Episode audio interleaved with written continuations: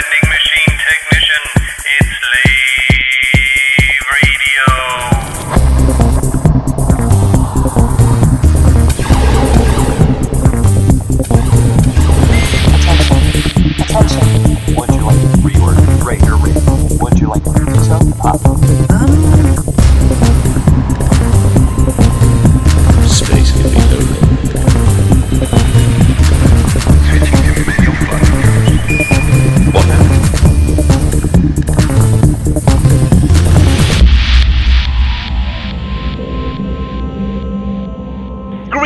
Commanders, and welcome to episode 227 of Lave Radio, the show that talks about the universe of Elite and the fantastic community that surrounds it.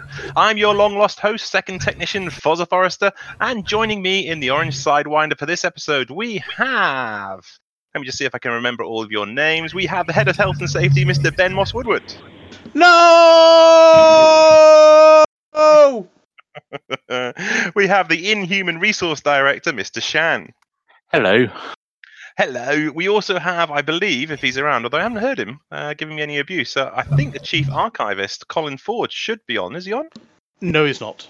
Ah, drat it and found it all. Okay. Um, in which case, I think it's just our guest that we've got left to introduce. Have I missed anybody else? Is Ashley on or not? Or is he just hiding in the back room doing all the recording gubbings? I'm hiding. You're hiding, okay, well- all these tech problems, I'm hiding. okay, so Ashley, uh, Dr. Doctor is going to be our tech goblin for this evening. That sounds dodgy. Uh, so let's just quickly just jump in and introduce our guest. We have the wonderful John Vernage. Hello, John. Hello, good evening. Good evening, sir. We'll come on to what you're uh, you're here for, though. I think those people in the community will have a fair idea what we're likely to be talking about this evening. Uh, and joining you, we also have the wonderful Crow. Hi, Crow. Hi, hi everyone. Again, she will be talking about our special topic this evening, which again isn't going to be much of a surprise to anybody. But if you wish, you can join us live. We're hanging out in game, in open, somewhere between the planet Lave and Lave Station. No, we're Uh, not. I was going to say, is anybody actually No. doing that? I don't think anyone's actually. I know. I know for a fact. I. I'm not. I. I'm. I'm currently at. Actually, John, you might know what, what's this location called again. It looks very pretty, but I can't remember his name. Uh, are we at the view? I'm not at the view yet. I'm at the. I'm at waypoint 1.1, shall we say? Oh, uh, Uh, Shapley. big, big, big purple nebula. Uh, oh yeah, Sha- uh, something Shapley Sh- something. Shapley, Shapley, Shapley.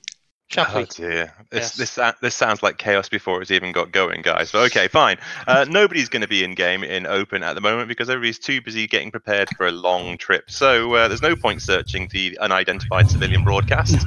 Uh, you can if you want to, but you will be on your lonesome uh, when you're there. Um, but if you can't get into game, of course, then you can also go to the Twitch channel, which you can access through laveradio.com forward slash live and click on live chat. Or, of course, you can just go to twitch.tv forward slash Lave Radio.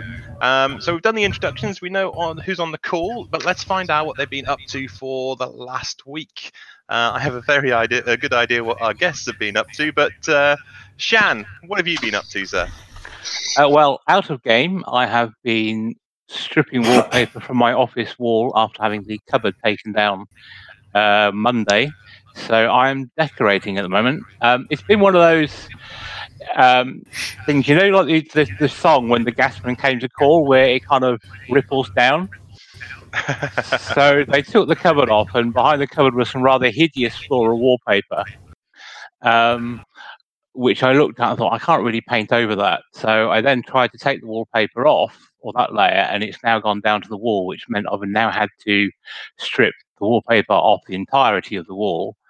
And because of the state of the wall, I now have to wallpaper over it oh. before painting it, rather than having just to paint over top of it. So Oh, nice. So you're putting backing paper up before you even get round to actually putting the proper paper. Correct, but it's it's only one one wall, so that's about six pieces of wallpaper. So it's not horrendous in decorating terms. It's just been twenty years since I attempted it, so Oh, mate, I- I'm there with I- you. I, could, I, I, am hoping I'm hoping it doesn't turn into another bathroom saga. uh, yeah, actually, that gives me some idea about when the last time I was on the show was. Because uh, are we talking about your bathroom saga, or, or are we talking Uh, about Cow's the bathroom saga? The bathroom saga. The there is only one on this show. There's only well, it must uh, it must be a saga then, because it was still rolling on when I were when I left to disappear for God knows how long. So well, there was a contest over Christmas to win a paint pack of how many days it had been since, um, and I forgot since the began the project. Yeah, what was the answer, Ben? Do you remember? It's about three years or something like that. Oh dear, dear, It's, dear, it's, dear. it's dear. a while. Um, But in in in game, I hummed and hard with ship builds, um, and I thought my my only hum and ha I had left was whether to take a 16 ton fuel tank and have three and a bit jumps, or a 32 ton fuel tank, and I decided on the point of safety, and I've got a 32 tank at the moment. But yeah, so I've I- I'm now at uh, the Omega mining operation in um, Getting in a private group. Yeah, so it's, I'm sure we'll come on to that, but uh, uh, there seems to be a lack of mining equipment there at the moment. Whether, I whether, wonder or, why. whether or not it will be added in time for the um, CG or not, but uh, if it's not, then I shall head straight on out to different uh, waypoint. Quality. Okay, Ben, what have you been up to, sir?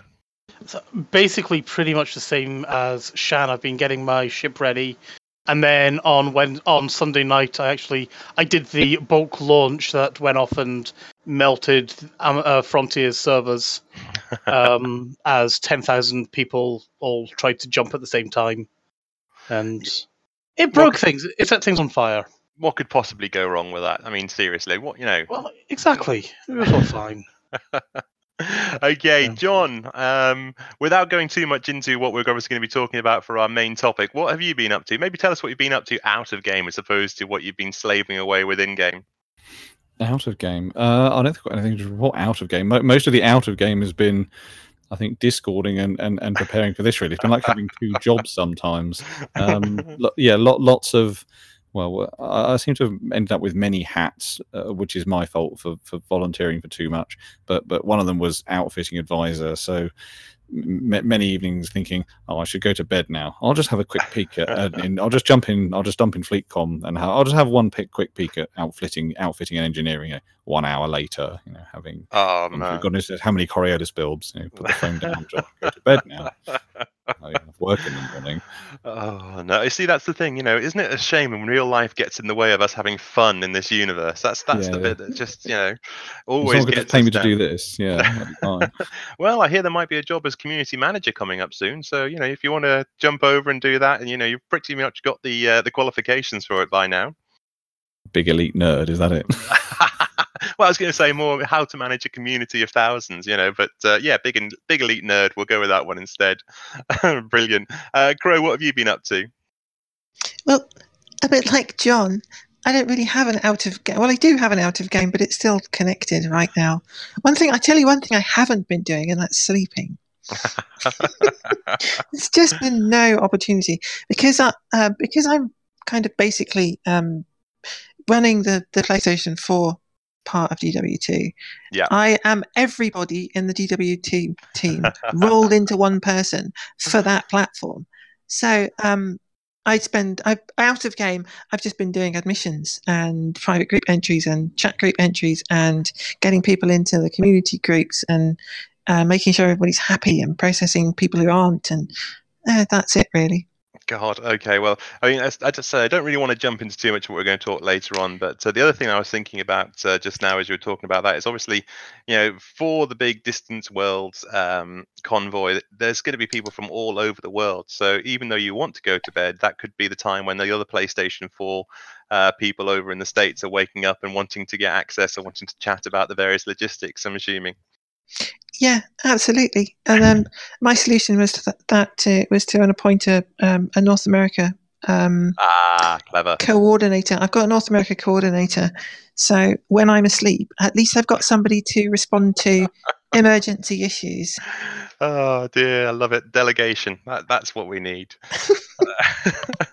right. Um, okay. Well, what we'll do, we'll we'll quickly crash on with uh, some of the development news that's been going on uh, in game, and then uh, we'll go straight into uh, our main topic. Because to be fair, you know, in the world of Elite Dangerous, Distant Worlds Two is uh, is all we're all really talking about at the moment. So it'd be really cool to find uh, find out what's going on with the latest, and uh, you know, for anybody that's a little bit late to the party, I'm assuming there's still time for them to uh, to get kitted and get there ASAP.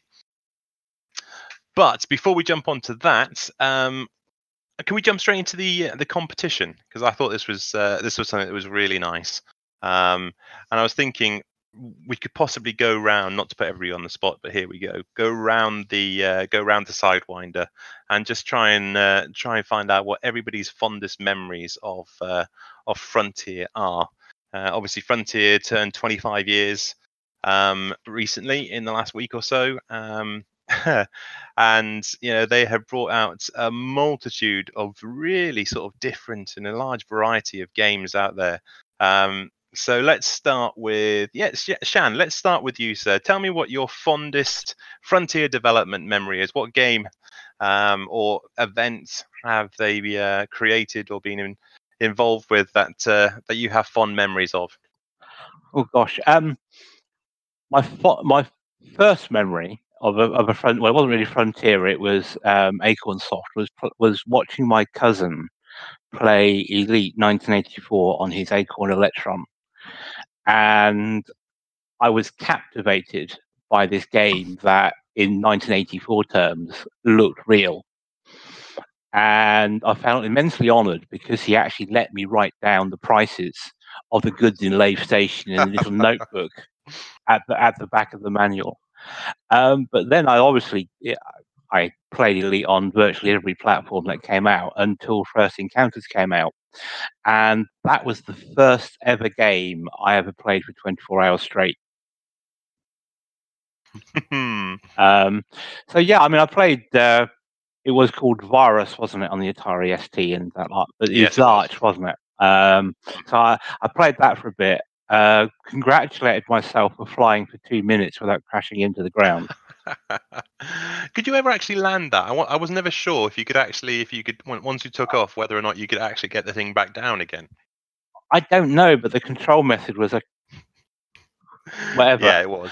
Um, Yeah, it was. so yeah, so it's mainly been elite, and I haven't re- didn't really get into the platform games. Although I realised my sons did actually play Kinectimals, Kinectimals, Uh, okay.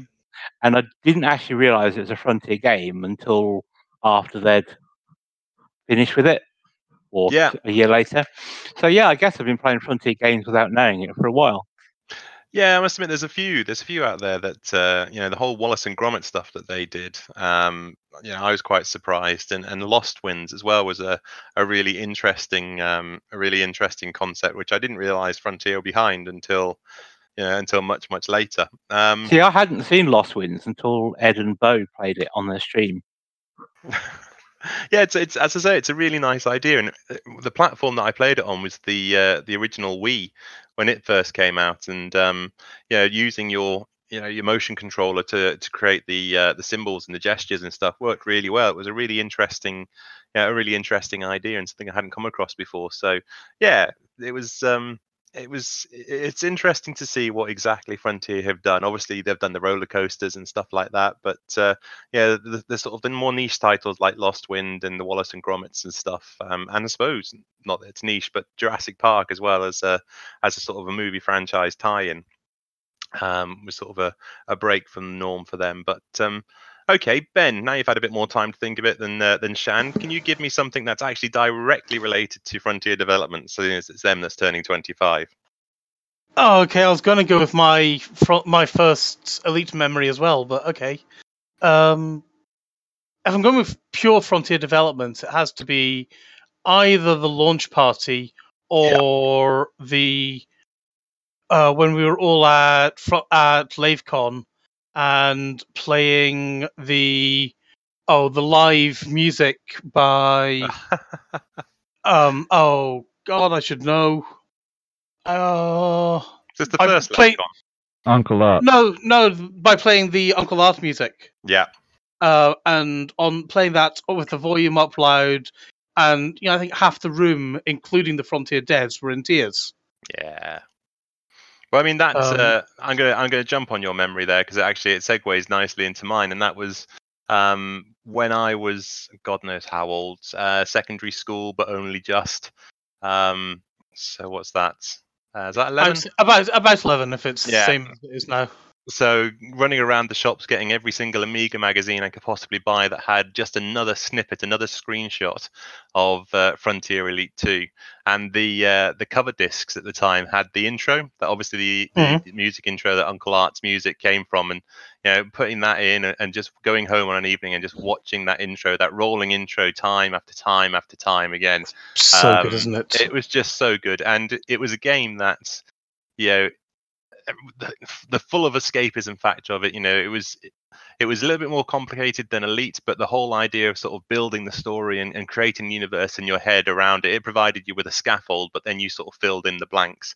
Um, it did that so amazingly well and just gave you a really sort of nice form of uh, escapism but um, the, as you say ben that music um, was just it, it was it's instrumental to those memories to me. So yeah, the Uncle Art stuff. I think you're absolutely uh, bang on. It's a it's a great it was a great moment within the community. Any others? Ben? You just asked me. Yeah, I know, but have you got Oh, any okay, others? Any, I any of- others? I stomped over your memory, so if you've got any other happy memories, I'd uh, give you another chance. I mean, so many involving the community, like all the all the community events from the very first LaveCon in 2014, was it 2013? 2013, I think it was. Thirteen, yeah. Yeah, so that very first LaveCon, yeah, that was awesome, and um, listening to Mike Brooks tell tell his stories, and Drew telling his, and Sellerson telling his stuff, and I'm about to crash into a planet. um, yeah, that was all. That was all great. Talking to Kate, playing, um, oh, when we're stacking cushions up on people. See, I think Um, we're cheating, Ben, because the it's Frontier mem- Frontier Games memories. I isn't it? know, I know, I know. memories. yeah. Although Well, in it's the fairness, community, though. It's Elite Dangerous just been created by Frontier Developments. Had there been no Frontier Developments, there'd be no Elite Dangerous, there'd be no LaveCon, there'd be no memory for Je- uh, Ben to go wandering down memory lane on. So Yeah, but it, it makes it sound as though Ben hasn't actually played any games at all and has just got them. Oh, okay, so going into pure in-game stuff, mm, the the very very first time when I docked at the station in Alpha Two, was it? Mm. Um, you know that very first time when we saw the Coriolis, and it's just like, oh my god, this is just like just like it was in Elite Eighty Four. and yet not. and and yet so much better. But it was it was the same, and it was exactly how you f- had it fleshed out. And then again in the alpha, dropping uh, Type Nines full of bio waste inside of the station. You know, I- yeah. Those clouds of bio waste were terrible, but they were hilarious. Uh, they should not be in the game, and I'm glad they're not. But my god, it was good. No, it was. Um, I absolutely agree with you. Um, Crow, what about you? Uh, frontier development, but again, you can by all means go into the events, go into you know the uh, the community stuff. Yeah, I'm a, I'm I'm something of a, a frontier virgin. I remember um, because I'm somewhat older than I sound. Um, I, Shh, don't tell anybody. I know there's nobody listening, so it's kind of safe. Okay. Um, There's nobody listening. there's nobody listening. There's obviously nobody listening. Obviously, it's only live radio. You know, only you've only got a massive history. listeners there ready to listen to you when it goes out live. someone, someone find the ejector seat button. I know it's around here somewhere. but no, honestly, I'm a I'm a bit of um I'm a bit of a, a, a frontier virgin. I'm actually something of a gaming virgin. I um I didn't start gaming until I had a really bad spinal injury a few years ago, and I couldn't really do anything else. So that's when I kind of started picking up games. Um, but I do remember I do remember some of the boys playing um, Elite back in '84 on the school. Back in the day when you had um, uh, computer labs in schools, if you were lucky, um, full of little BBCs. and um, I, and and and Amigas and what have you. And I remember I remember it, kind of sneaking a sneaking a spot in there at lunchtime, and and and the boys it was a big thing. Um, but apart from that, my my only connection with Frontiers games uh, and and Frontiers community is entirely through Elite.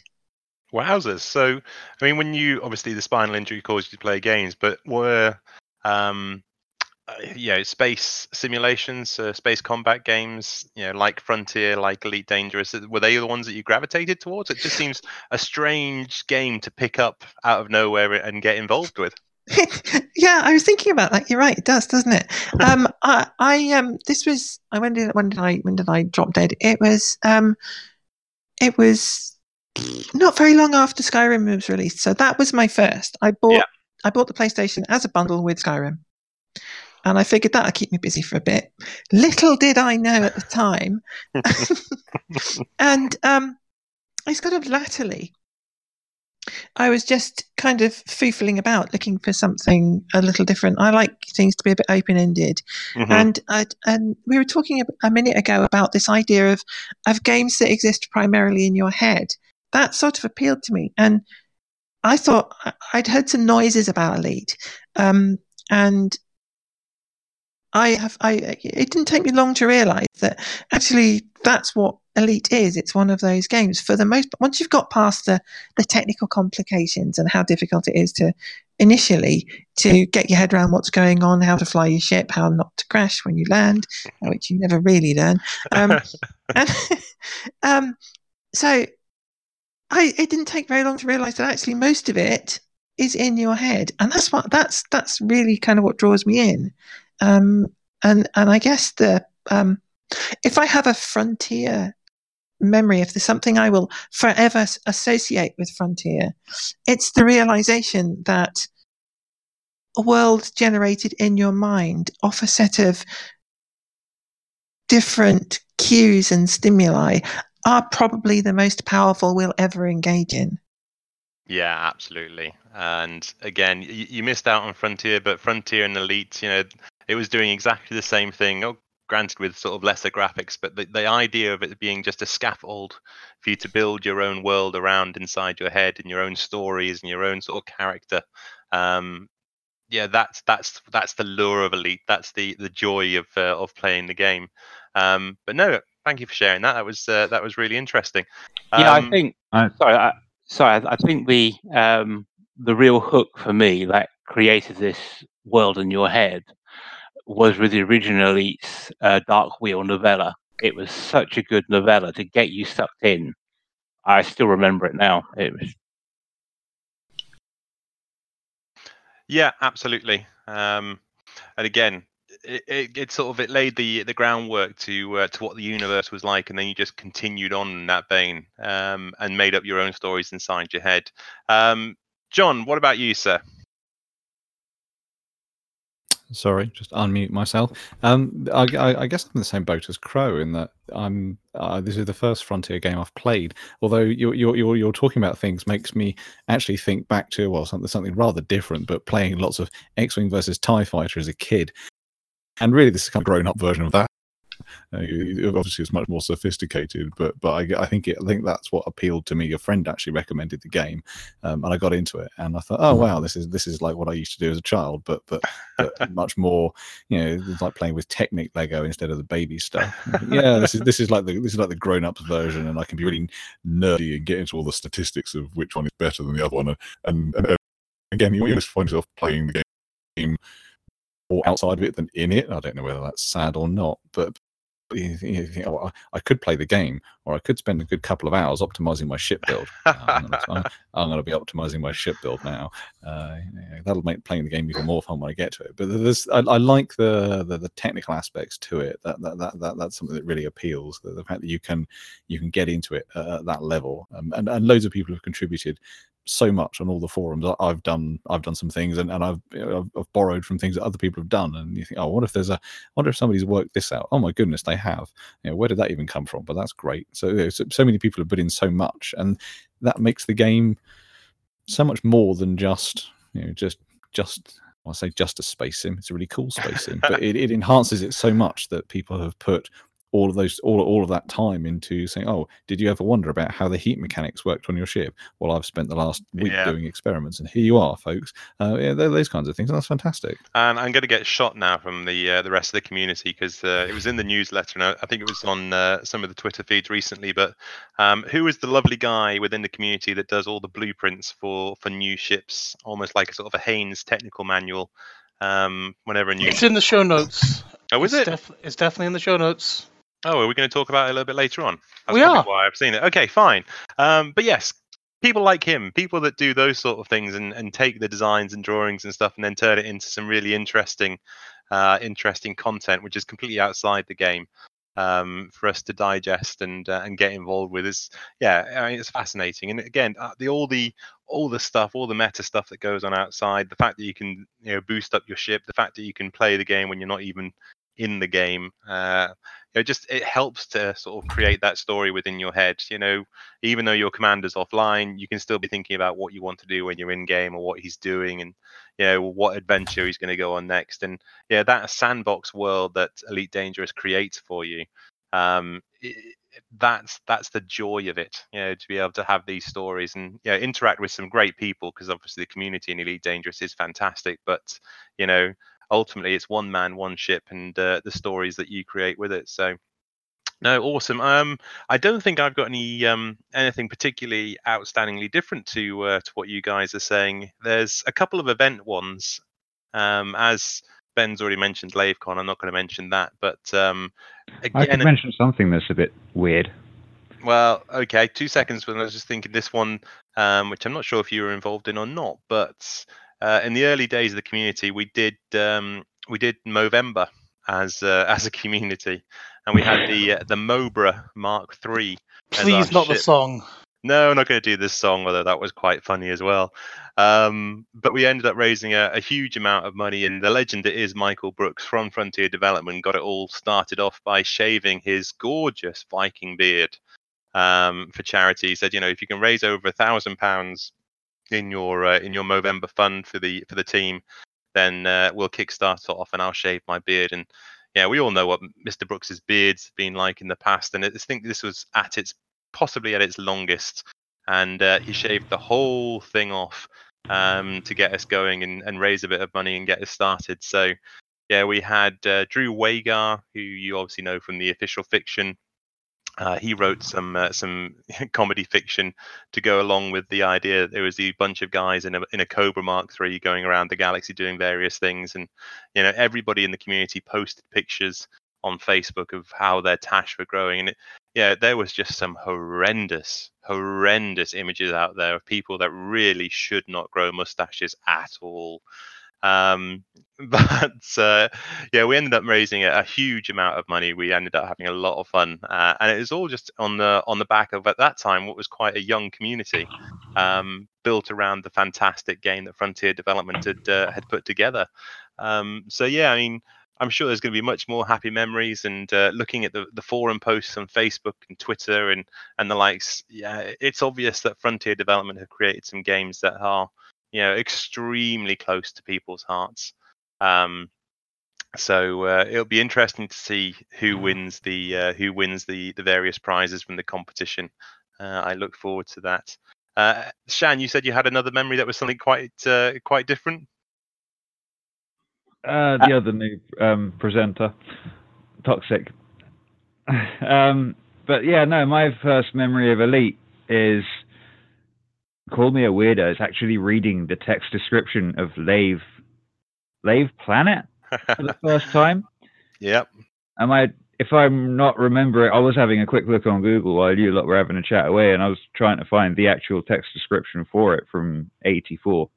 Admittedly, I was born in '91, but my realization that games require nothing more than your imagination was when I read that text description because on the original BBC, I played loads of text games, the adventure games. hmm And when I read the description for Lave, instantly I'm just sat there in front of this black and white and little bits of yellow screen with nothing but words on it.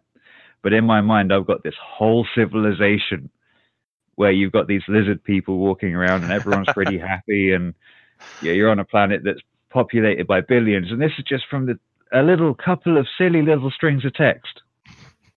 Yeah, the strings of text that were procedurally generated and brought us such wonders as the the Lavian tree grub uh, that Yes, featured so yes, uh, so exactly heavily in uh, the Lave Revolution. Um, and and yeah, and Lavian Brandy and, and all of this. But you're right. I mean, maybe that's what season four. We jump straight into speculating onto season four. Maybe it's the uh, revival of the Lizard Men. Uh, and all the other little procedurally generated furry creatures and things that appeared on uh, on those snippets in Elite that we'll we'll see. Forget about walking in space. Forget about space legs. It's all about They're not going to do men. what Arsenal guys want and take all the graphics away and just put the text descriptions back. oh dear. Not elite furries, please. Oh, elite furries. That sounds like a whole new That kind of fetish. Horrible. no, it's it's a, it's a good point, and you're right. I mean, I suppose, yeah, uh, just you know, going back to uh, to what Crow said about you know building the story within your imagination. That's what the old text adventures did uh, back in the Yeah, 80s and the so- 90s. One thing that I've, what I think a lot of games are missing these days is actually the ability to capture an audience imagination. I mean, Mhm. look at Borderlands, for example. Okay, yeah, it's got a reasonable story and it's got some, it's got nice graphics. I wouldn't disagree with that, but it's given to you exactly as it was intended to. There is Yeah. no my world is different to yours because I imagine it like this. It's my my experience of Borderlands will be the same as Ben's, will be the same as yours, Shan's, Psycho Cal's if he plays it. Never played it. Whereas, don't play it. I can tell you exactly the experience you'll get. However, with Elite, back from '84 up till now, it still captures your imagination. There's a lot that it doesn't give you, so you've got to make it up yourself, and that's what, in my opinion, makes it a much better game than some others that I've played. Yeah, no, it's a, it's an interesting idea about trying to uh, yeah create a different a different playing experience for for different uh, gamers. I mean, is there any game? I suppose um, again you're looking at the sandbox one, so um, something like Grand Theft Auto um, online, where so much weird and crazy crap can happen. Um, whether it's the game glitching or whatever, I mean that makes some pretty unique stories to tell. And you know, when you go around in a queue, in a queue, in a crew, um, you can get up to some interesting stuff that is unique to uh, to that particular playing episode. Uh, Shan, I was just thinking the Elder Scrolls games are the particular ones I remember as being particularly immersive. Uh, I, I know they were single player, but they were so well done. You did get sucked into the world. sucked into the world, but were you playing something that you couldn't then see on YouTube or you know find it on Reddit that somebody else had done exactly the same, uh, you know, the same thing and got the same experience? Well, one of the the Elder Scrolls game I played the most was Morrowind, so YouTube was but a twinkle in Google's eye, I think, at the time. no, I Um, haven't played Morrowind, but is I mean, are you talking about the fact that you can sort of create a character that's unique to you, and the the items that you collect are unique, and so therefore the way that you play the game is Oh. different to other people? Well, it was because I, I was quite heavily into the modding scene in Morrowind, and there was a whole forums of people who had written quests and whole stories that you could then play through. And because of the way the character journals were created, you could create a completely unique story just by playing through other people's mods. So, in in that respect, yeah, I was sucked in by the Elder Scrolls game. Skyrim got me for to an extent, but by then I was more into multiplayer games than single player ones.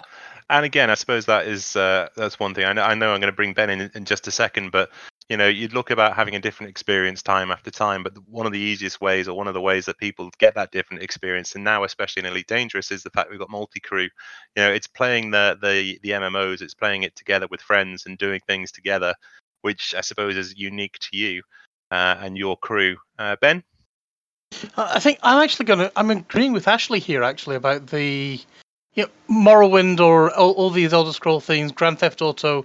They're all good, fun games, but they don't make you use your imagination like we used to have to. You know, it's still what you see is what you get, and it looks lovely. But my picturing of Lave was probably very different to yours, was very different to Alan's. And now, obviously, we can just look out the window and we see Lave Station. That's true. Yeah. Um, yeah. Okay. So uh, I know we've waxed lyrical, but we always do when you take a, a trip down memory lane. When we talk about the, you know our fondest uh, frontier memories. That that um, the winners of those uh, fondest memories competition will be announced during a stream on the 30th of January at uh, at 12 o'clock.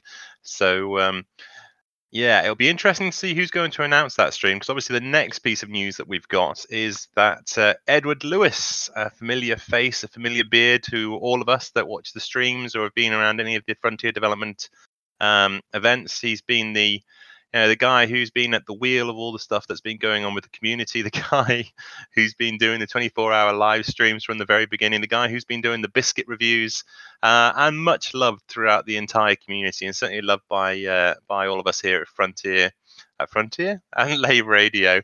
Uh, he is leaving.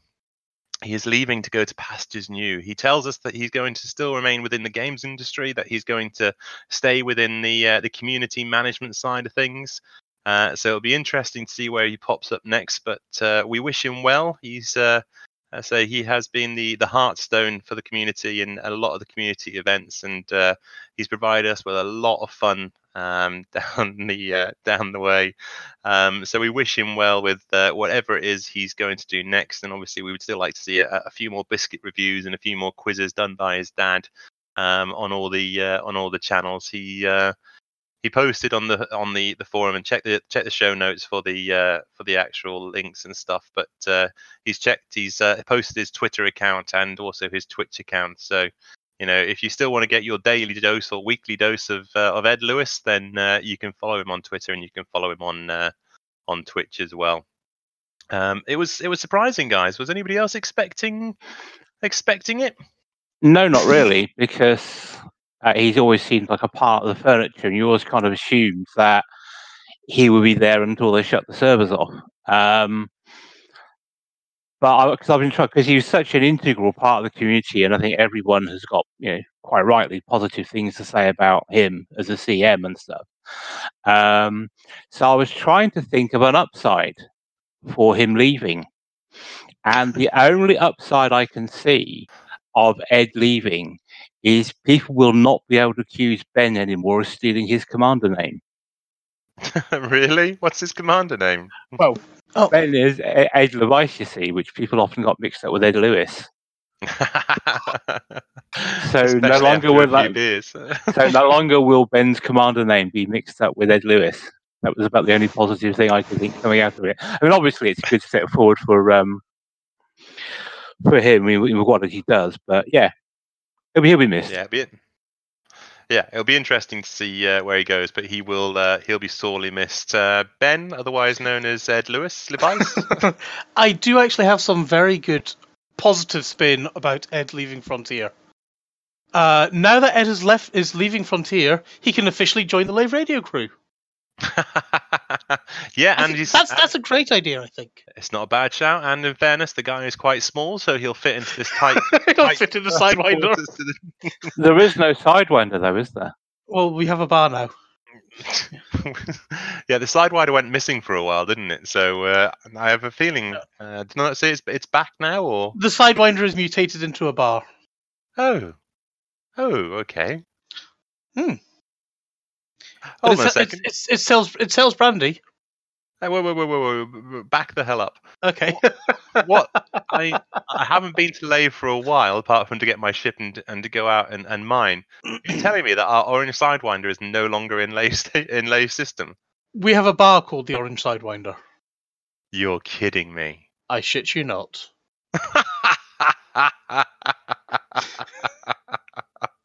I don't know if that's better or worse. I mean, we could we could change our uh, we can change our fiction. We can change the canon, and we can you know run this uh, this whole shindig from a bar if you want. We can be podcasting in the back room of a bar. Still called the Orange broadcast from the. Orange Sidewinder. Yeah, no, I can I can live with that, and the beer's probably better than what we can get on ship as well. So no, I, I you know if they. Have we just been retconned? Is that the term? Have we just been retconned? I think we No, we were, we were talking to Frontier last year, and they were asking, "Do you guys want a bar?" And we were like, Yeah, right. the Well, least they could do is My comment on partly. the is it's no longer warm and flat. Yeah, well, this is it. But I mean, it'd be nice if we could still have the orange side. He parked outside the bar, but It would be nice. Unfortunately, I don't think they can do that. well, never mind. Never mind. We'll, we'll take the bar. Uh, it's it's nice to be uh, it's nice to be recognised anyway for you know for being part of the community. So Talking. being oh, being boring, a good thing actually about the bar. Frontier can actually do more with a bar than they could do with the Sidewinder, because obviously the Sidewinder was added back in 2014 or something, yeah. and it was very much the beginning of that kind of them trying to do anything like this. Uh, yeah, whereas now they they can add audio streams to bars they can add uh, text messages to them they can add things for you to go and look at there are things for you to go and shoot there's a lot more stuff you can do in a bar than we could do at the sidewinder Well, okay. Well, I mean that's great, and uh, yeah, let's try not to piss them off so they continue to want to work with us. Um, but no, that's great. I'll have to uh, I'll have to get out of my uh, my icy rings and uh, and sell off my void opals and go uh, go looking at our bar. That'd be quite cool. Um, has anybody got anything else that I've missed from sort of the development news before we go into uh, obviously our main topic for this week? Because obviously we, we've got our our guests joining us, and it'd be quite nice if the, if they could have some input on the on the show. Is there anything else people want to cover, or are we good to go? Shan? Yeah, I was just looking on the show notes. Um, it appears that Elite Dangerous has sold over 3 million units.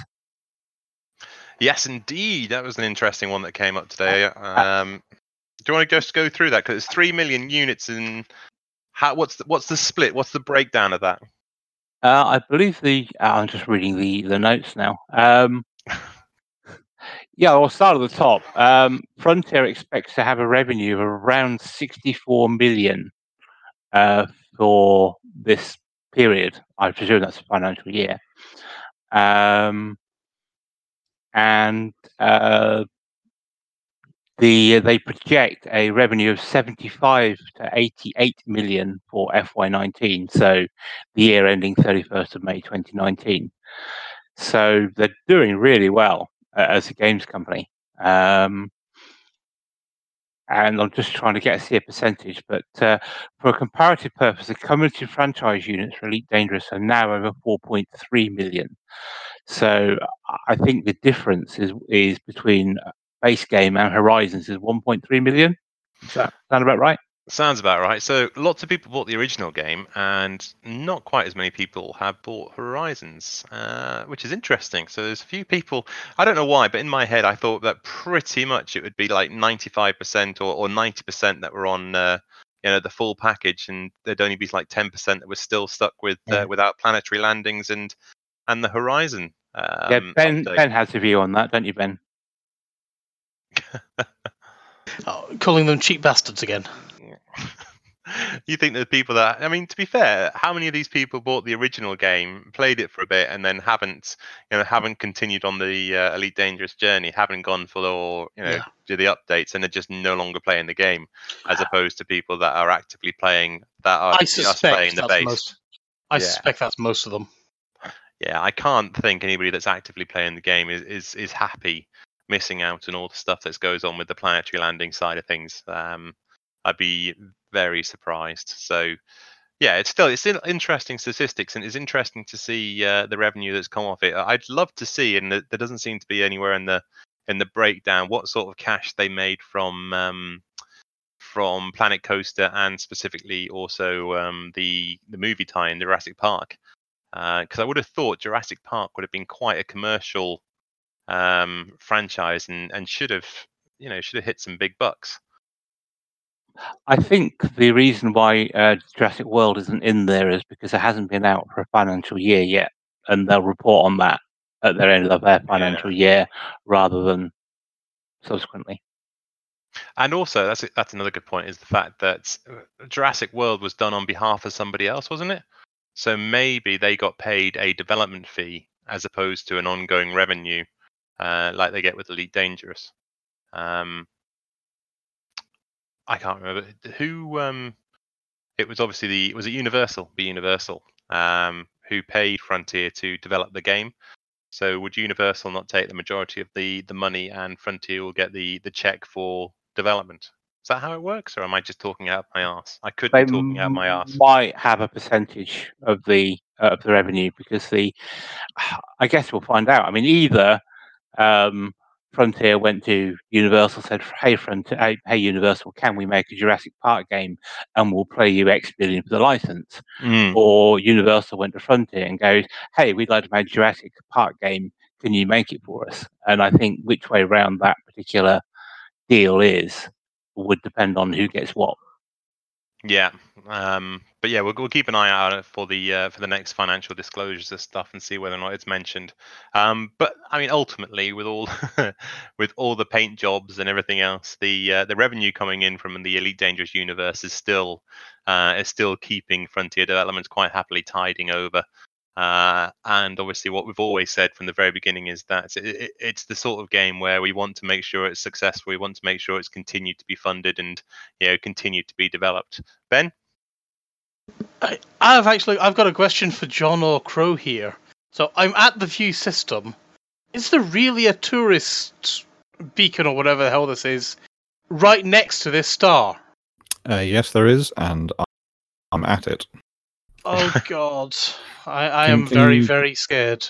Can you still see me? I'll um hold on. I'll. I, I'll I, turn- I can see your stream as well, but I've got your stream hidden behind. Why don't you go past the neutron, the the, the star, and come? at- That's come what I'm back in from doing. the other way, or just dive straight into the middle of it and see what happens. What could go wrong, eh?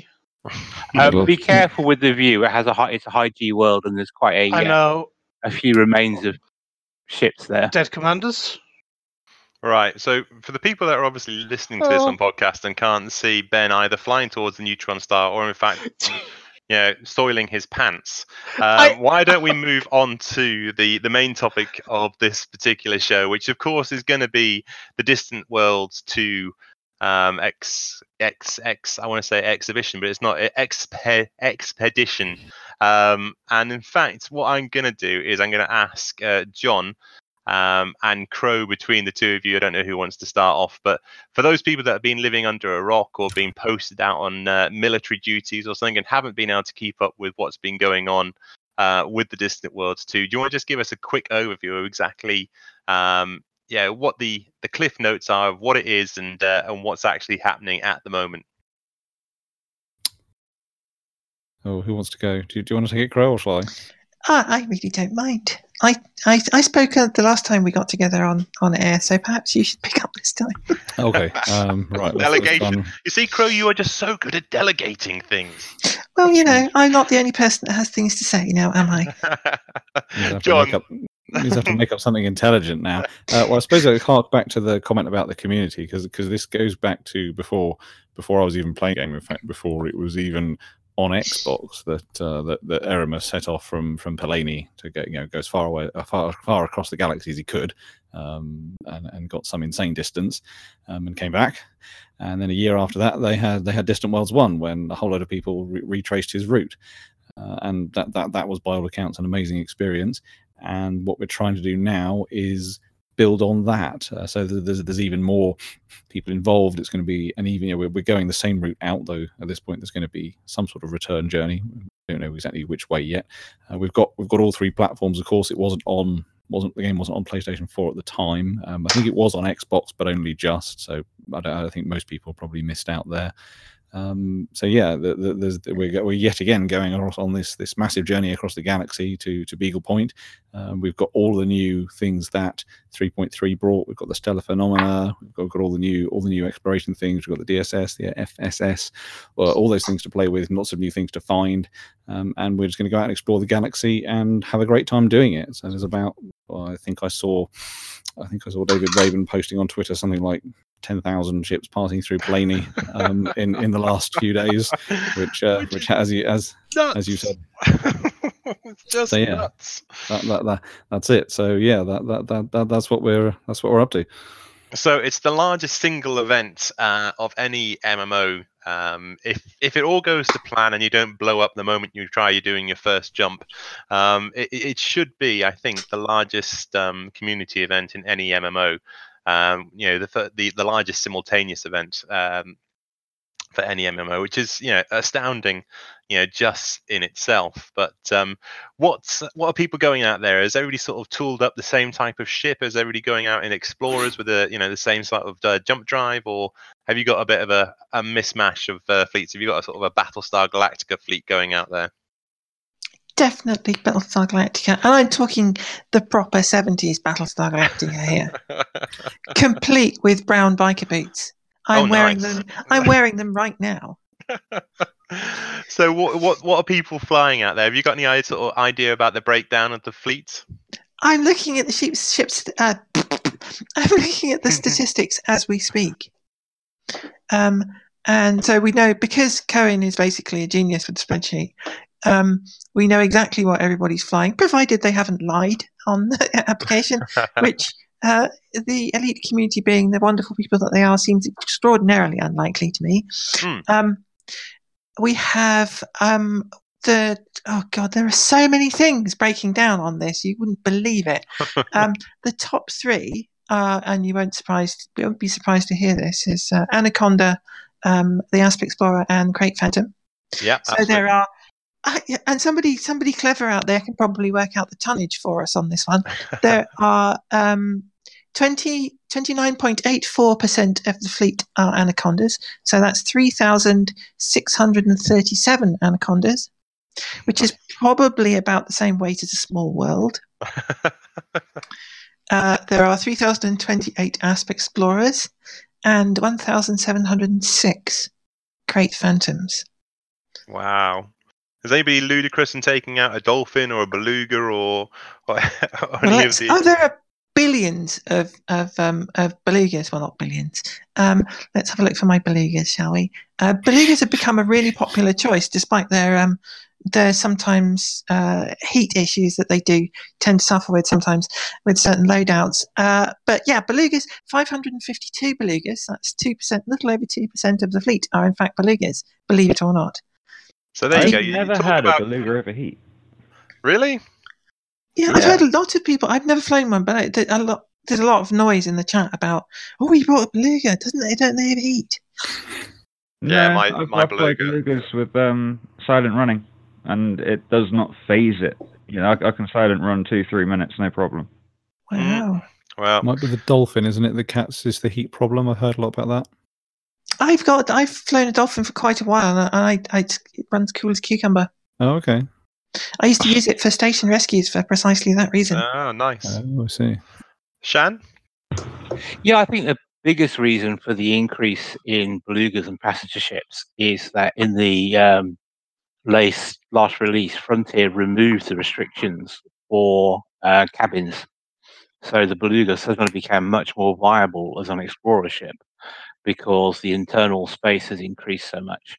Um, I can see why people choose uh, belugas and orcas and dolphins because they, well, the beluga especially, it's very maneuverable in Super Cruise for its size. It's way more maneuverable than, an- than anaconda. So this is in Super Cruises. It's so it's actually a really nice exploration ship. Mm, interesting. John? Uh, yeah, I was going to say that you can just building on that. You, you can take almost anything now um, because, as, as as you mentioned, uh, the, the the a lot of the restricted slots have gone. Also, the Guardian FSD booster means that, and, and the uh, enhanced engineering that that, that 3.0 brought, um, whichever update that was, means that it, almost any ship can can can can get a good uh, can get a good jump range. I think there's a statistic that you can you can you can get any ship you can buy to have a greater range than any of the ships that flew in Distant Worlds One. Wow. I think any any ship any ship in the game you can get to over forty light years. Um, and when when they flew Distant Worlds One, of course, you had no engineering, so you know, Yeah, absolutely. The best you could manage was a stripped down Anaconda, which I think is about forty one in the old system. So, so yeah, you, almost anything's practical. People are taking what would have been considered silly things. I think Cohen's flying a Mamba or something. I think he's I think he's getting and he's getting forty plus out of it. So, so and and and, and yeah, I'm in my big Anaconda. He's laughing at me in Super Cruise. You know, he's whizzing around having a great time. You know, Uh, I'm gonna- half a minute to turn round. I'm going to bring in the uh, the jump ranges and stuff when we get into a bit more of the details. But before I do, a, a few of the guys just want to sort of chime in. So, uh, toxic, what's your what's your view on it all? So my view on it all is whenever I hear people talking this noise of oh belugas aren't very good with their heat management, they're not very good ship, they're not good for exploration. I ask them about their build, and the one thing I've noticed about everybody who cusses out the beluga for its NAF heat management is they're min maxing it. What I mean by min maxing it is they're using the smallest possible power plant to power that huge ship. So I don't know if these people have heard of thermal inertia or thermal mass, but I've got the biggest power plant I can get on my beluga. Yeah, it's a bit of mass, it's a bit of weight, and it's a bit of less jump range. But let me just rephrase what I said earlier to you guys. I can silent run for two to three minutes.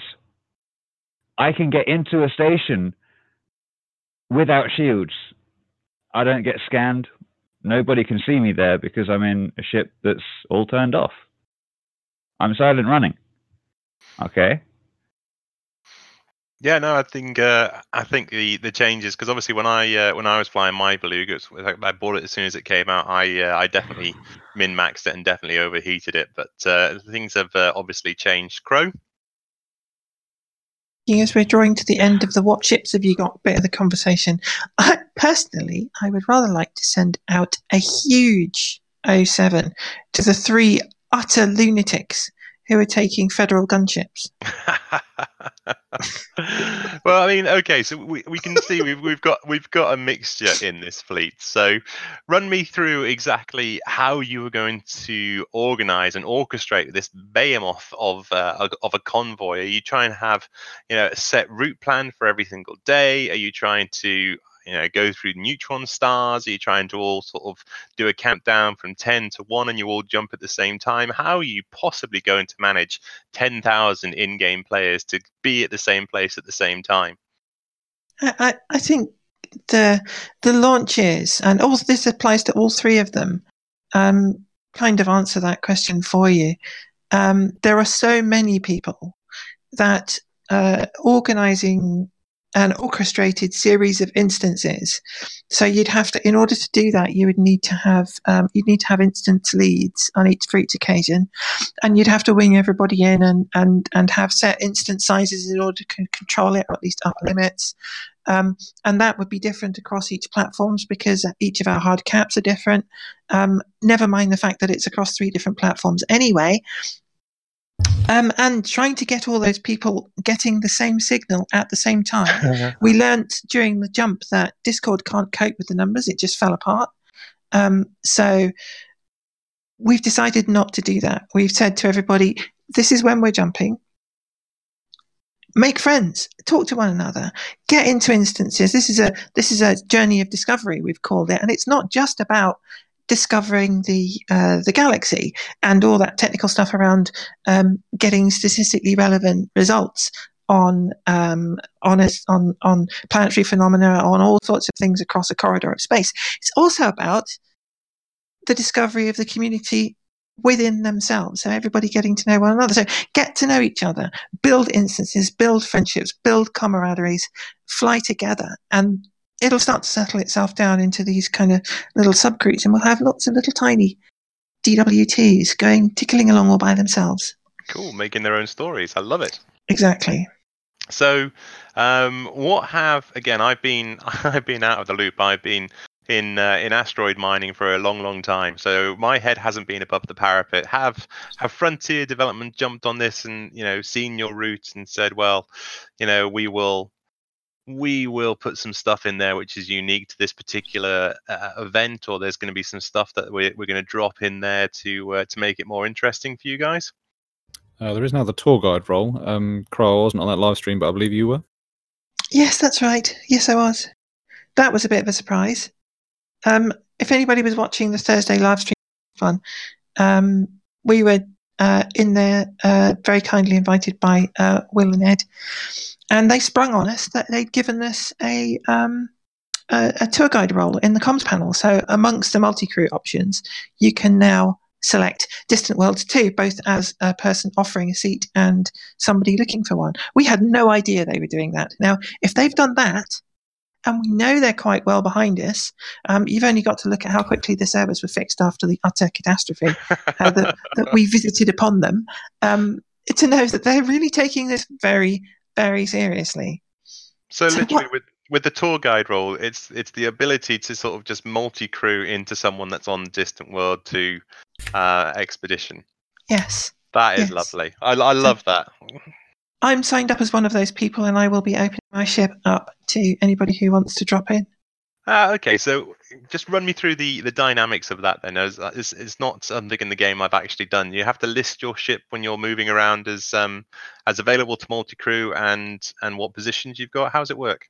Yes, it's really quite that simple. Um, with something like uh, the exploration role and uh, the the uh, Distant Worlds two uh, multi crew role works in much the same way.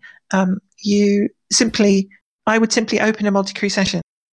And what seats I have available, and I would so I would go into my comms panel. I'd cycle down to the Distant Worlds two activity. I'd select that and say I'm opening my ship up. All of my seats would then be entered into the uh, the uh, the multi crew role, and then they would be then available for anybody who, at the other end of that equation, is has typed into their com panel, "I'm looking for a seat on a DW2 ship," and the matchmaking service will do the rest.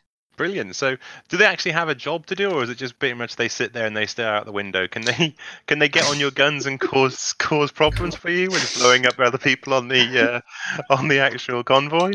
Uh, we get an extra pip, which might come in handy for those high G.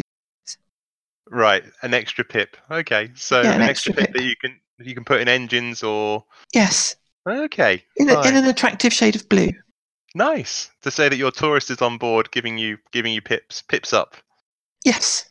Nice. Okay, brilliant. Well, again, nice to see that they've really got involved and they've thought about the mechanics of it and they've thought about how uh, uh, how to actually uh, enrich the enrich the event. So uh, fantastic. And yeah, as you say, if they've done that, then you know there's a good chance there's stuff going on behind the scenes to make this uh, this particular event even more interesting. I just hope they don't drop a whole load of Thargoids on you halfway uh, yeah, halfway along the route because then your I- beluga is going to look really silly.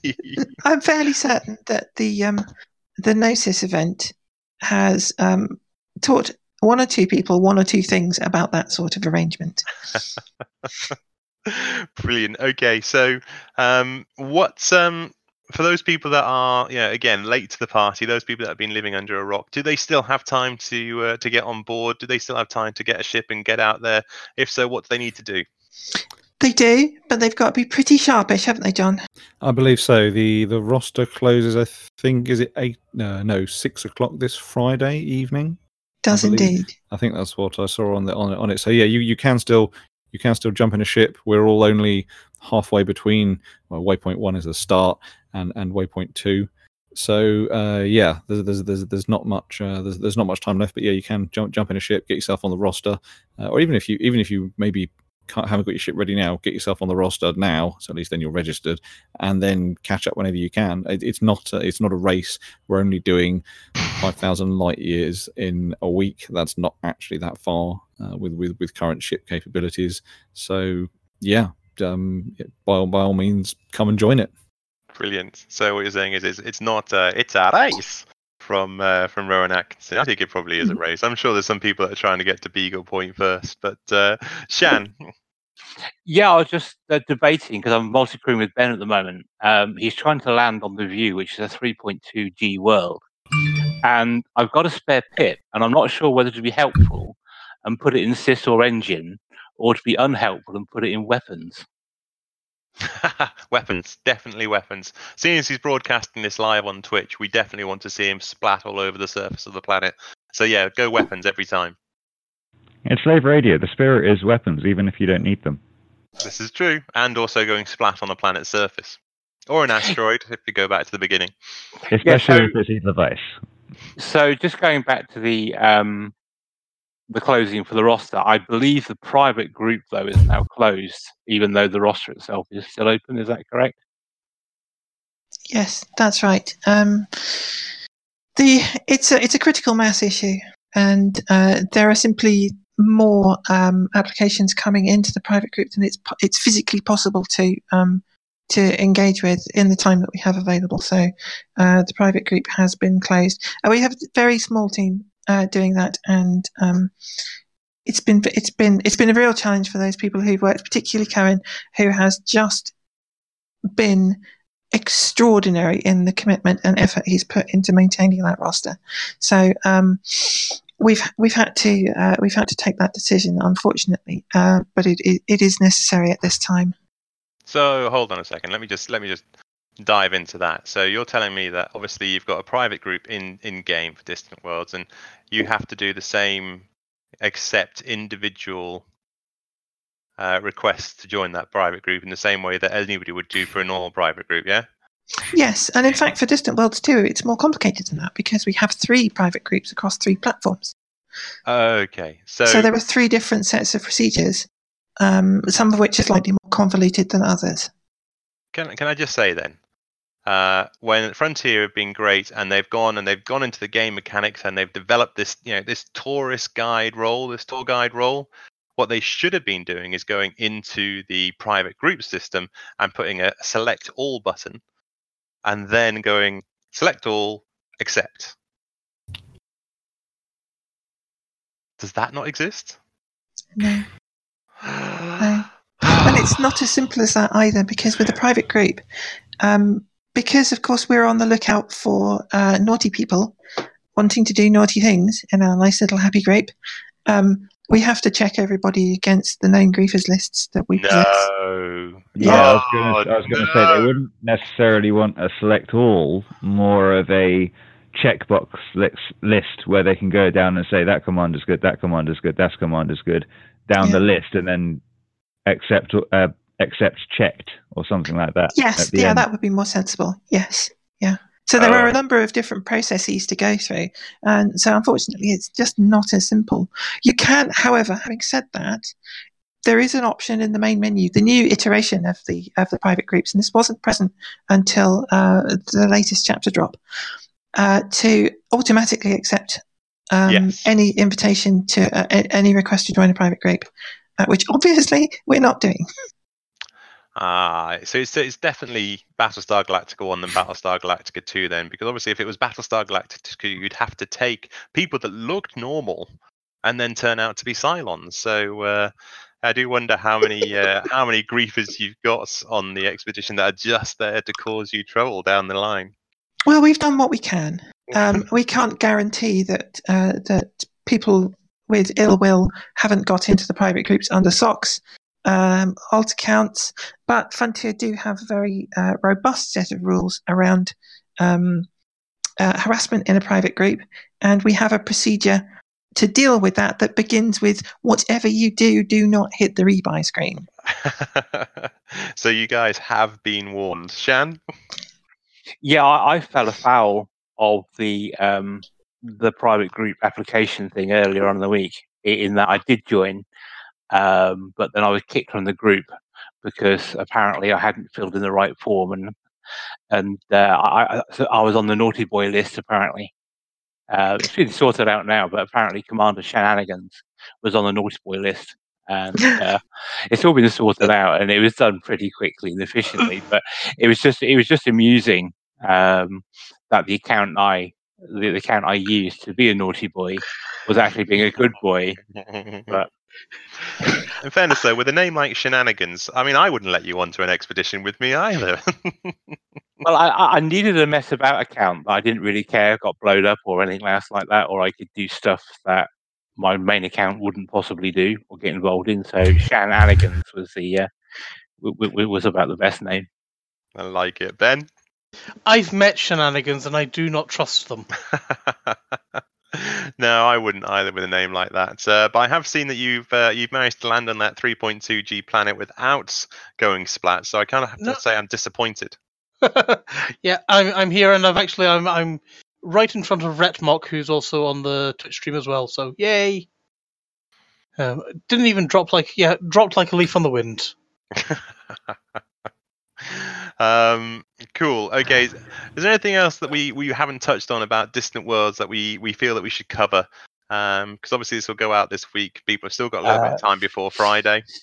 CG. Yeah, well, I was going to say the CG that's coming up. That's that's the next big thing. So walk us through the uh, community goal then. What uh, what do people have to do? What the uh, what are the rewards going to be from it? And uh, yeah, what uh, what boxes need to be ticked? So the first, was actually one of two. Um, so we're very, we're very lucky that we've got we've got two of these. So our objective is to build a big science station um, at, Sag A*. So we're, we're gonna we're gonna build it in this one, and then I guess outfit it in in the next one when we when we get to the core. Um, but uh, so yeah, we, we, we will when we will get to Omega, where hopefully people have brought or can ship over mining gear. Because I think as someone pointed out earlier, there's not much there's not much to buy there. Um, we have got to go mining for some commodities to to build the thing. We don't know what they're going to be yet, uh, whether they will be laser mining or core mining or a mix of both. I'm kind of hoping for a mix of both because the new mechanics are pretty cool. Um, laser mining offers more opportunities for doing it in a wing. Um, core mining doesn't work quite so well in a wing.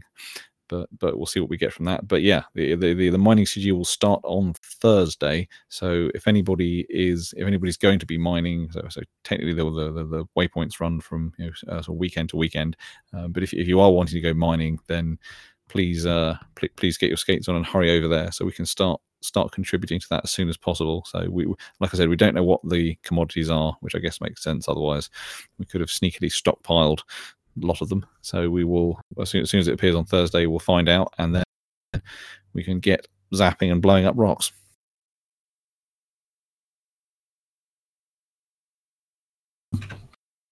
Yeah, I was just about to say about the mining CG. Have we had any word from Frontier whether the outfitting options are going to be changed at the Omega station? This is for the server tick because I think there's quite a few people who have gone there thinking they could equip with mining gear and will then find out actually there's nothing there for them. So I'm just wondering if you've heard anything about a change on Thursday to allow peop more people to mine. I've not heard anything myself. Currently, we're advising people to have some stored. Uh, we, we, we were advising beforehand to have it stored because it's only 15 hours shipping time. So ha- ha- buy it when you're in the bubble, and then we can ship it over there when we get there. Um, if they are going to change it, I don't believe anyone's told us. I don't know if you had different crow. I haven't heard anything on that topic. Sorry, just quickly unmuting myself there. I was just searching it out because there was an announcement at half past ten this morning um, Oh, that pertains to the situation with mining. And I was just looking for that link because I don't have it immediately to hand and I might not be able to dig it out in as much time as I can drag out this bit of the conversation sensibly. So bear with me, I'll find it and we can perhaps revisit that. Okay, just on uh, on that point, do uh, normally with these CGs, there's uh, there's sort of like the good guys and the bad guys. There's the pirates and there's the the miners. Is there a, is there an anti CG that's been announced? Is there anything that you need protection from the miners from? Uh, it's Uh, called open play. It's called open play, isn't it? As the anti CG for this. Yeah, I guess so. So yeah, we're we're we're, we're definitely recommending everyone fly in, in, in the private group. I, even in there, we're um we are expecting NPCs to appear. So if you've got if you've got 20 tons of painite or whatever, then yes, be, you, might well you might well find yourself getting attacked at the um, yeah at, at the CG. Some of us um I'm uh one, one of my roles is trucker, so I've got a whole load of rares uh, on board the ship. Um, I and a few others did get attacked at the at the launch at the beacon at the launch at the start. Um, fortunately, I come prepared and organised myself some escort buddies, so so so that was fine. Uh, we did lose one ship, uh, or at least there was at least one casualty. So it, it, it can happen if you if you turn up with your exploration ship with your with your with your 3D shields and think this will be fine. It might not be. So uh, either equip something equip something capable or organize yourself some uh, some escort so that if you jump on fleetcom there's, there's various ways we can sort out you know, people are bringing ships that are you know, reasonably pve capable um, we, we, we don't need super super capable things just enough to dis- distract the pirates whilst you can jump away Okay, and given the, the number of people that are likely to be involved in the CG, the station that you're dropping off at is that uh, is that a, a Coriolis or is it uh, an outpost? it's an asteroid base It's an asteroid base. I think- Okay, so that's fine. So uh, you're not going to have the situation that we we had at Hutton, where we obviously we were all queuing to uh, to try and get onto the outpost. So there's no uh, form and orderly queue needed to be done for this particular community goal. Well, it does have a walloping great big rock orbiting it, which you do have to be a little bit careful of. cool. Okay. Um, there's obviously, I mean, I've been looking around. I say I'm, I'm pretty new to the whole distant worlds thing. Um, and uh, I did see that you guys have got uh, a quality music video, which uh, has been done by uh, by Turgeon Starstone. Uh, music's by Commander uh, Tuko So Tukoko Tukoko. Let's Tom just call him Tom Cook. let's just call him Tom Cook, but Tuko So um, is uh, has put some music, and I think what we'll do is we'll uh, we'll stream that out. Uh, if it's okay by him, we'll stream that out at the uh, the end of the show because uh, yeah, it's a it's a really nice thing. Again, it just shows the uh, the strength and depth of the community that uh, you know you have an event like this, and then someone goes and can create a brand new set of content for it that uh, you know is specific to this particular event. It's awesome.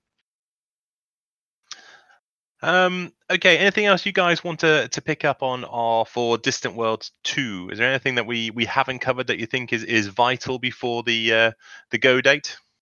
Oh, just one quick thing for the mining CG. Um, please don't, excuse me, please don't transfer cargo between ships because it then doesn't count for the CG. I think this is a consequence of Frontier preventing people from contributing to mining CGs with commodities that you could buy.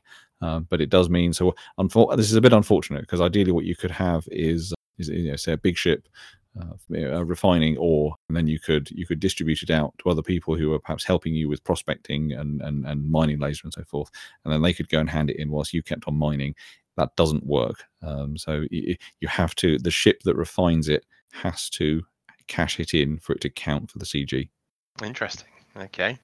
Um, and yeah, how about um, because mining's reasonably new in its current form, and I know we're not we don't know if we're core mining or if we're we're laser mining or you know, doing the abrasion blasting, but for those people that haven't done uh, mining before, is there any sort of uh, place where they can get hints and tips on on how to do it?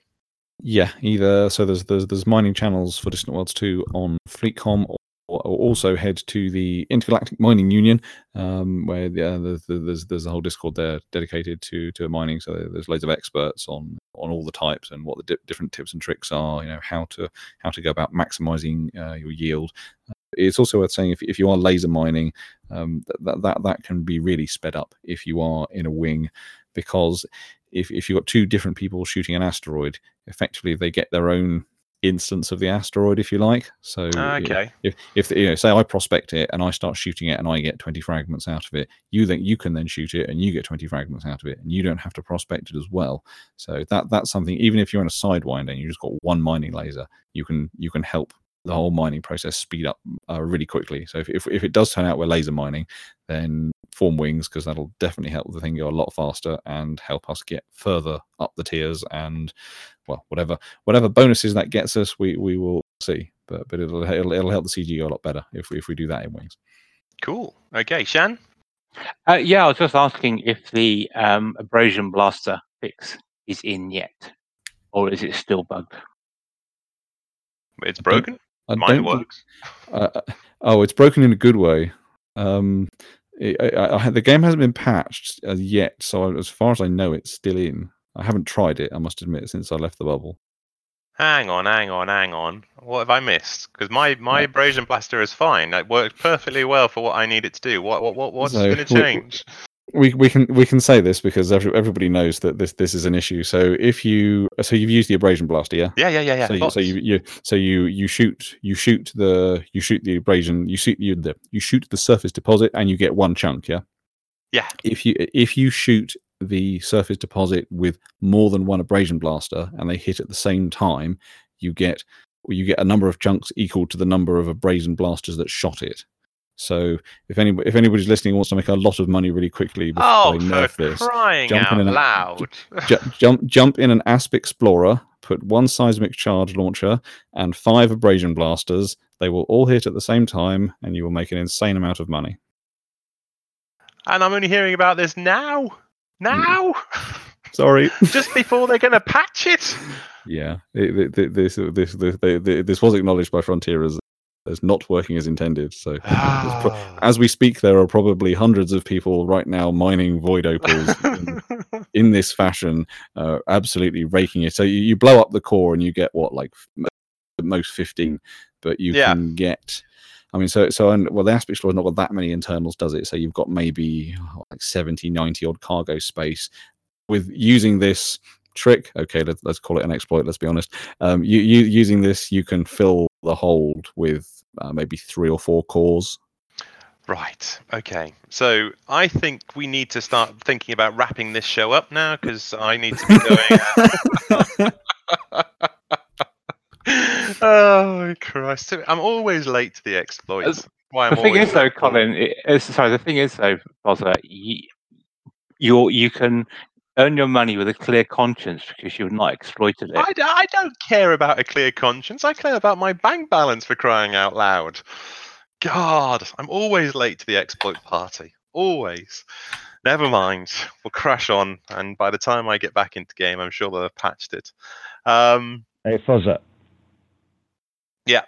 When I get back to the bubble, eventually, I'll take you out on some wing missions. There's some still some pretty good money to be made there.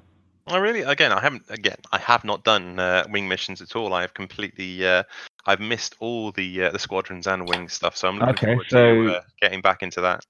I'll give you a quick tint, uh, quick tint, a Tint? hint, a hint and a tip at the same time.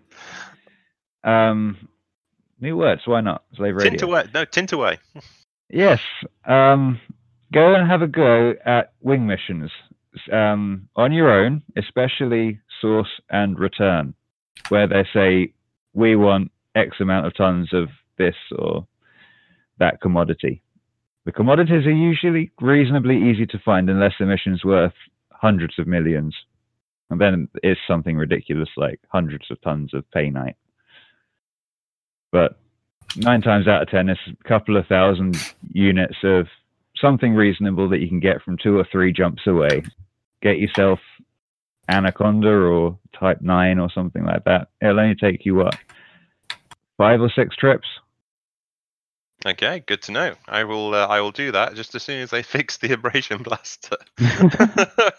We should say that the uh, the core mining will probably still be very profitable. yeah, I mean, it is even is after the now. Abrasion Blaster gets uh, get get gets patched. Uh, Yeah, I mean it's it's it's quite it is quite lucrative now with just my single abrasion blaster, and it's also fun. I must admit, it's it's one of the nice things that uh, has come in from the latest update. I do like the uh, know, the the blowing up of the asteroids. It, it's it's nice to be able to watch Netflix on the on one screen and, and fly through the asteroid belt looking for a, a decent core uh, on the other. So uh, I've been enjoying that uh, and making, as I say, making up my own stories as I as I go along. Um, cool, right? Okay, guys, is there anything else that uh, that we need to to cover off uh, for Distant Worlds two, or or is it just we need to to wait and and get excited about it going live? It went live on last Sunday, Fozza. It is live now. It's not live, live though, is it? There's community goals to be going, and then yeah, Well, okay. No, yeah. that's all part of it. That's Distant Worlds 2. They're Distant Worlds 2 community goals. I think Fozza wants to hurry up so he can get to, He wants uh, to get everything and mining. buy more abrasion blasters. And you know, it's actually been live for ages in one way or another. I had, I had, I've got my um, um, my logistics team, for example, who've gone absolutely above and beyond for weeks before we even got started, popping off to Colonia to get five rares because somebody needed just five. So it's tip, tip, tip, all the way out and then all the way back again, um, and really pushing the boat out to get everything moving. So really, DW2 with Prep Week and uh, and the, the launch event itself has been going on for some time. Never mind the hype train. okay, fair enough. Although I'm not sure you can actually use the the expression of the phrase "just popped off to Colonia." No, that's kind of my point. You can't pop to Colonia, can you? Especially not in a, you know, not if you're in a logistics vehicle. No, no, fair point. Okay, so uh, Distant Worlds 2 live now. You've still got time before Friday to get yourself on the roster and, and, and join in all the fun. And if you do miss out, then obviously, you know, you can go and you can be a tour guide, jump into one of the tour guide spaces and uh, and see what the see what the gang are getting up to as they travel out into the far reaches of the galaxy. Um, okay, Ben, Shan, anything else that you want to pick up on before we go into Community Corner? You're on your way to Waypoint 13. The comms are dead silent. You haven't heard a human voice for what feels like an eternity. You haven't seen a sensor contact in a thousand light years. Even the field of stars in front of you seems to be getting thin and sparse. The repetitive phrases your COVAS spouts over and over are slowly digging into your psyche. Fuel scooping. Wish you'd selected a different voice module before leaving. Fuel scooping complete. You're seriously considering licking the ice off your canopy. Your mind wanders to stories of commanders succumbing to space madness out here in the black. Good thing that isn't happening to you. And then you hear a knocking on the cargo bay door. From the outside. You wouldn't leave them alone out there in the void, would you? Hurry. Let them in before they freeze. But we say, don't. Tune in to Distant Radio 330.5 instead. We're all you need to stay sane out there. Featuring round the clock music, interviews with community leaders and frontier staff, talk shows, podcasts, news, and more. We provide you company for the long journey so that you don't lose your mind. Sit back and leave the madness to us. The Distant Radio 3305 team are eager to entertain you, and we look forward to having you along.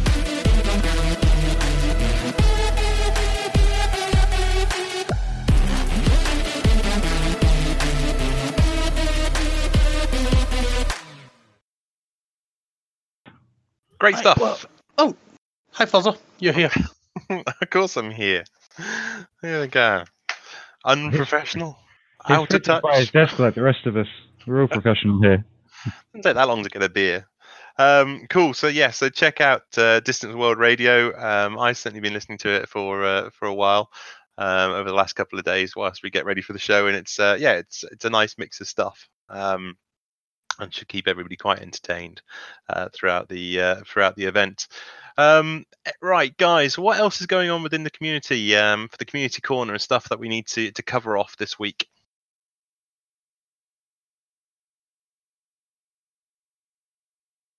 Ben. Before we dive into that, we do have to mention that Distant Radio's got uh, Escape Velocity, the new, the new uh, shiny new remixes that Jarvis is working on. Ah, yes, indeed. The uh, the So- remixed Escape Velocity, um, with all the new sounds and all the uh, the revised. All the um, proper game sounds and everything. Yeah, exactly. Yeah. Uh, it says I've listened to a couple of episodes. I've got that saved up for a long journey. I've got coming where I've got to go down to uh, down to Watford and then across to Portsmouth. So uh, I'm really looking forward to that. But the the episodes I've listened to so far sound absolutely epic. They are absolutely brilliant. I'm going to have to start listening to them again. Well, they will be pl- be playing out on Distant Radio on Sundays at nine o'clock, and they also do interviews on Fridays or sometimes on Saturdays at seven o'clock in the evening. This is all British time or game time or whatever you want to call it. Cool stuff. And where can they actually get to? I mean, I'm assuming a Google search will find Distant Radio, It's but if they've got distantradio.space. Brilliant. Cool. So distantradio.space, uh, if you want to catch up on all the stuff that they've got going on. Um, I say, definitely worth checking out. If nothing else, obviously we're gonna we're gonna pimp our, our fellow presenter with Christopher Jarvis and the fantastic Escape Velocity uh, remix that has gone there as well. So check it out. Make sure you do. Um, and yeah, we wish all the guys over there all the best with their endeavors. So what else is going on, guys? Think that's about it from me. Apart from Distant Worlds, and then we can move on to shout outs and other and community corner and stuff like that. From me. Cool. Okie dokie. So, um, don't have any questions. Community corner, another Raxxla post. Um, who uh, who dropped this in the show notes? Someone would have walk it through us. Walk it through us. Walk us through it, even. I dropped it on us, but I don't know if it was actually it was more a thing I gave for Colin because I know Colin's into all this kind of stuff. Well, Um, ra- rather but- than stealing his thunder, which it's obviously in the show notes. So if you want to, uh, if you want to look it up, you can do. Um, well, once this episode goes live, but if you want to wait, uh, I'm sure Phoenix Defy will be on the call um, next time, so uh, we'll make sure we pick it up with him. But I am Lots of seeing, tinfoil hatty stuff, basically. I am seeing here it was Commander I'm gonna I'm gonna butcher his name. I'm gonna absolutely butcher his name. Commander Athron. Arthron. R Earth on. A R I T H O N, and he's the guy that's just released the uh, the blueprint for the uh, the Mamba, and it is absolutely awesome. So uh, check out the forum post for that.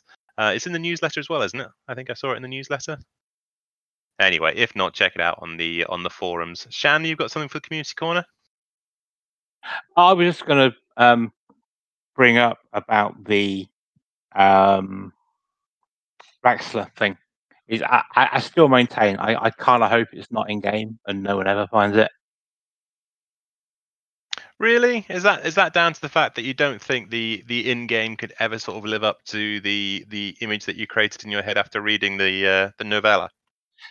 Yeah, pretty much. I think as I've said on previous shows, it'd be like um, hyping up this magical, wonderful Eldorado and then finding out it was Skegness. I mean that that I mean for me, Shan, that's a bit harsh considering that you know we all well I don't know maybe maybe Elite Dangerous has been a letdown for certain people, but you know when I think about the 1984 flying into the Coriolis, you know that's I've, they pretty much nailed that for me flying into a space station, especially when you put your uh, you know your Rift and stuff on. Um, so I'm in, I'm inclined to give them the benefit of the doubt that you know a floating graveyard of ships and stuff is something that they could do and and do really well. That's a that's a Chandler Graveyard, isn't it? That's not Raxxla. Oh yes, but again, take the same point. And so if they can do that, if do Raxxla- great. If Raxxla turns out to be a Coriolis station with a few more palm trees in it, it will be a bit of a letdown, though, won't it? It won't be that. Surely it won't be that. You know, they've got a really good history on making sure that these things have uh, have a have a wow effect, and I'm sure they wouldn't they wouldn't bugger up Raxxla. Um, but the Teen Isla Graveyard, uh, something I would love to see in the game. In fact, it might even if they could make that into part of the uh, the CQC, it might even get me playing CQC again. I love the idea of having a CQC match amongst all the uh, the derelict holes and stuff. I think that would be awesome. Um, but yeah, anybody else have an opinion on Raxxla? Anybody else like Shan doesn't want it to be in the game? I know where Shan's coming from, um, and and it t- takes us back to what we were talking about earlier. That anything you imagine is never going to be as good as it actually is, True. which is rather philosophical for me. Damn. well, true, depending on how uh, how good your imagination is. But you know, we'll, we'll see. We shall see. I'll see what's going on. But um, shout outs. Any other things for community corner? We're going to go straight on to shout outs. Uh, blah, blah, blah, blah. Let's have a. How do we have anything else in community on? I can't remember. I only wrote the damn stuff. No, we Uh, didn't. Okay, so the shout outs. The first Buckyball race of 3305. Is still relevant? I'm assuming it is. Yes, it is. In which case, the first Buckyball race of 3305 is being held this week. Uh, the Wiccan Ware race is a quick five station trade hop starting from Dublin Citadel in the Gateway system, and runs should take under 20 minutes. Race runs until Sunday, the 20th of January, so you've still got some time to go into that. Uh, and obviously, there is a, a Buckyball racing club uh, post on the Frontier forums that you can search for as well. Uh, obviously, we're not going to do the shout out sections without shouting out LaveCon 2019, which this year is going to be between the 4th and the 7th of July. And I am happy to say that I've managed to get myself a pass for for the extended visit at LaveCon. Normally, I have to run off early on the Sunday, but uh, no, I'm going to be there Friday, Saturday, and uh, into the early early evening, uh, late evening in uh, on Sunday as well. So I am really looking forward to that. Um, obviously, our sister station Hutton Orbital Radio broadcasts on Thursdays from 8:30, and you can see that at uh, tv.forthemug.com or http forward slash forward slash radio.forthemug.com. And if you just want to go for the audio, that's where you get on that uh, that last uh, that last link. So. CQC Discord for those people, those discerning commanders who like uh, a bit of CQC action. Uh, we have a link for that in the show notes as well. Uh, we haven't been in game Um, I suppose Ben, you could give a shout out to all the people that you've uh, you've met. Oh, the only person I've met has been uh, Remtok. Well, then Rem So, should I- have a, a really nice uh, big shout out from you then. So, hi, and it was awesome meeting him at the View. Uh, sorry, Retmok, not Remtok. Retmok. There you Uh, go. How awesome is the shout out? You can't even say his name. It's kind of common for us, to be honest. He's the only Um, commander there. You had time to think about it. Yeah, but I didn't have time to remember his name afterwards. Would you guys stop squabbling, please? We're a professional We've only, been, here. we've only been married for three years. Professional. Sorry, unprofessional. We're an unprofessional outfit here. Uh, again, guys, if you want to check out people's uh, independent crew quarters, we have we've got Kurgle's Twitch, we've got Doctor Doctor's Twitch. Uh, Colin obviously does his stuff on Twitch, as does Cow, and Chris Jarvis has his Twitch. All of those can be found within the show notes for episode 227. So if you're interested in following the guys from the crew, check those out. Um, Galnet News will follow after the credits of the show. As always, a massive thank you to Commander Wotherspoon for sorting that out for us.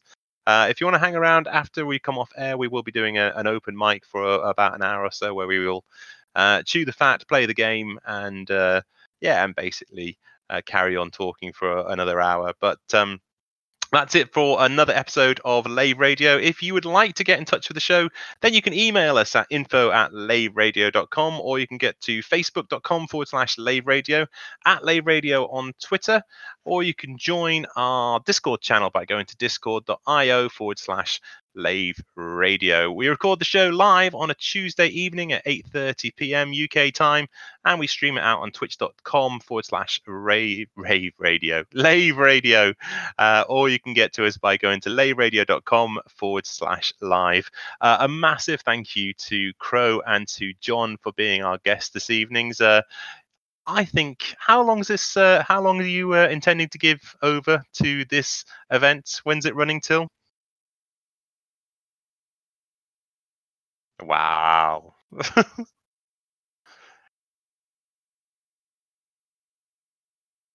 Well, guys, I mean, you know, from a member of the community, a massive thank you to the time that you guys are giving up to uh, to make this event happen. It is a, I mean, Distant Worlds is something that we all still talk about now, and, and Distant Worlds Two is already shaping up to be something that's going to to live on in the annals of uh, of community lore. So, uh, a massive thank you to both of you for for putting the time into the event, and a massive thank you to you guys coming on the show this evening.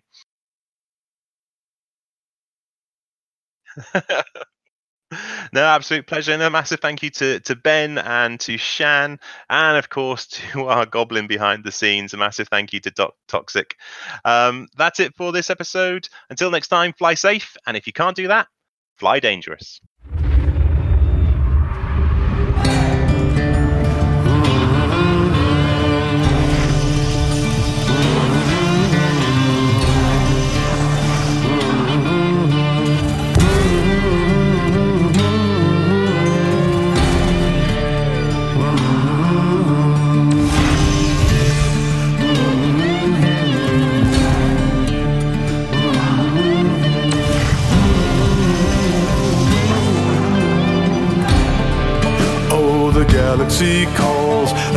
From the stars to come live in the core.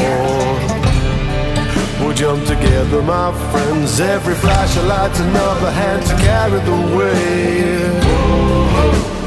Jump on board, into those cars. Will the wandering souls come and lend a hand for the distant worlds?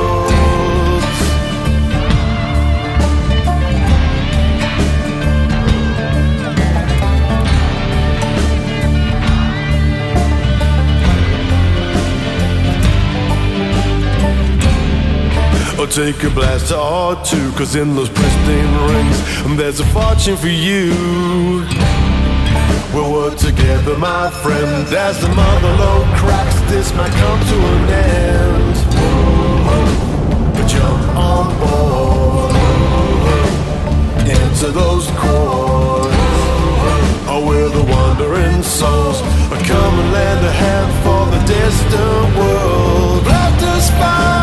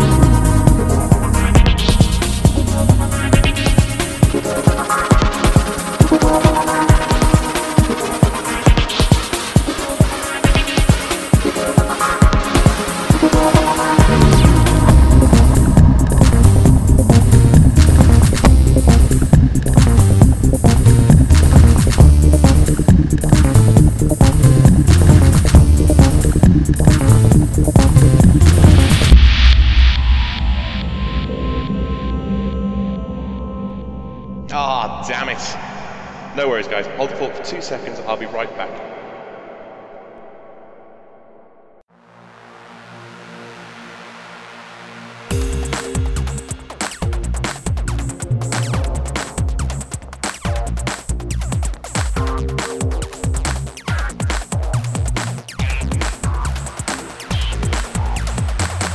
Galnet News Digest, 15th of January 3305. We read the news so you don't have to. In this week's news, apathy strikes at Imperial Showdown. IHO delays decision on nanomeds. A distant crash. Truckers in turmoil. Apathy strikes at Imperial Showdown. The fate of the Empire hangs in the balance, but it's the citizens who don't turn out to vote who may decide the fate of Emperor Arissa and the young pretender Hadrian. Voting's taking place in the Pareza system and follows the traditional imperial method of shooting repeatedly at the opposition until whoever's left is declared the winner. The contenders are Emperor Arissa Lavigny Duval, who is the reigning champion, and lightweight youth Hadrian Duval, who only recently found out he's supposed to be the Emperor when he was phoned up by a duke who needed help getting gold out of the imperial vaults and just needed one and a half million credits in fees paid up front. Arissa represents the old ways, whereas Hadrian represents the really old ways, from when the Empire was isolated from the rest of the galaxy. Hadrian will build a wall, and the Thargoids will pay for it. But only if he wins this crucial vote, and voting is lackluster at best, with most eligible commanders off on an expedition. At the moment, Arissa's Remain campaign looks likely to win, but no deal civil war remains a possibility.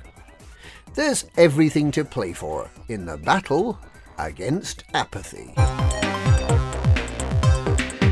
IHO delays decision on nanomeds. The Interstellar Health Organization has so far failed to react to the patent claim from Utopia over Vitadyne's nanomed technology.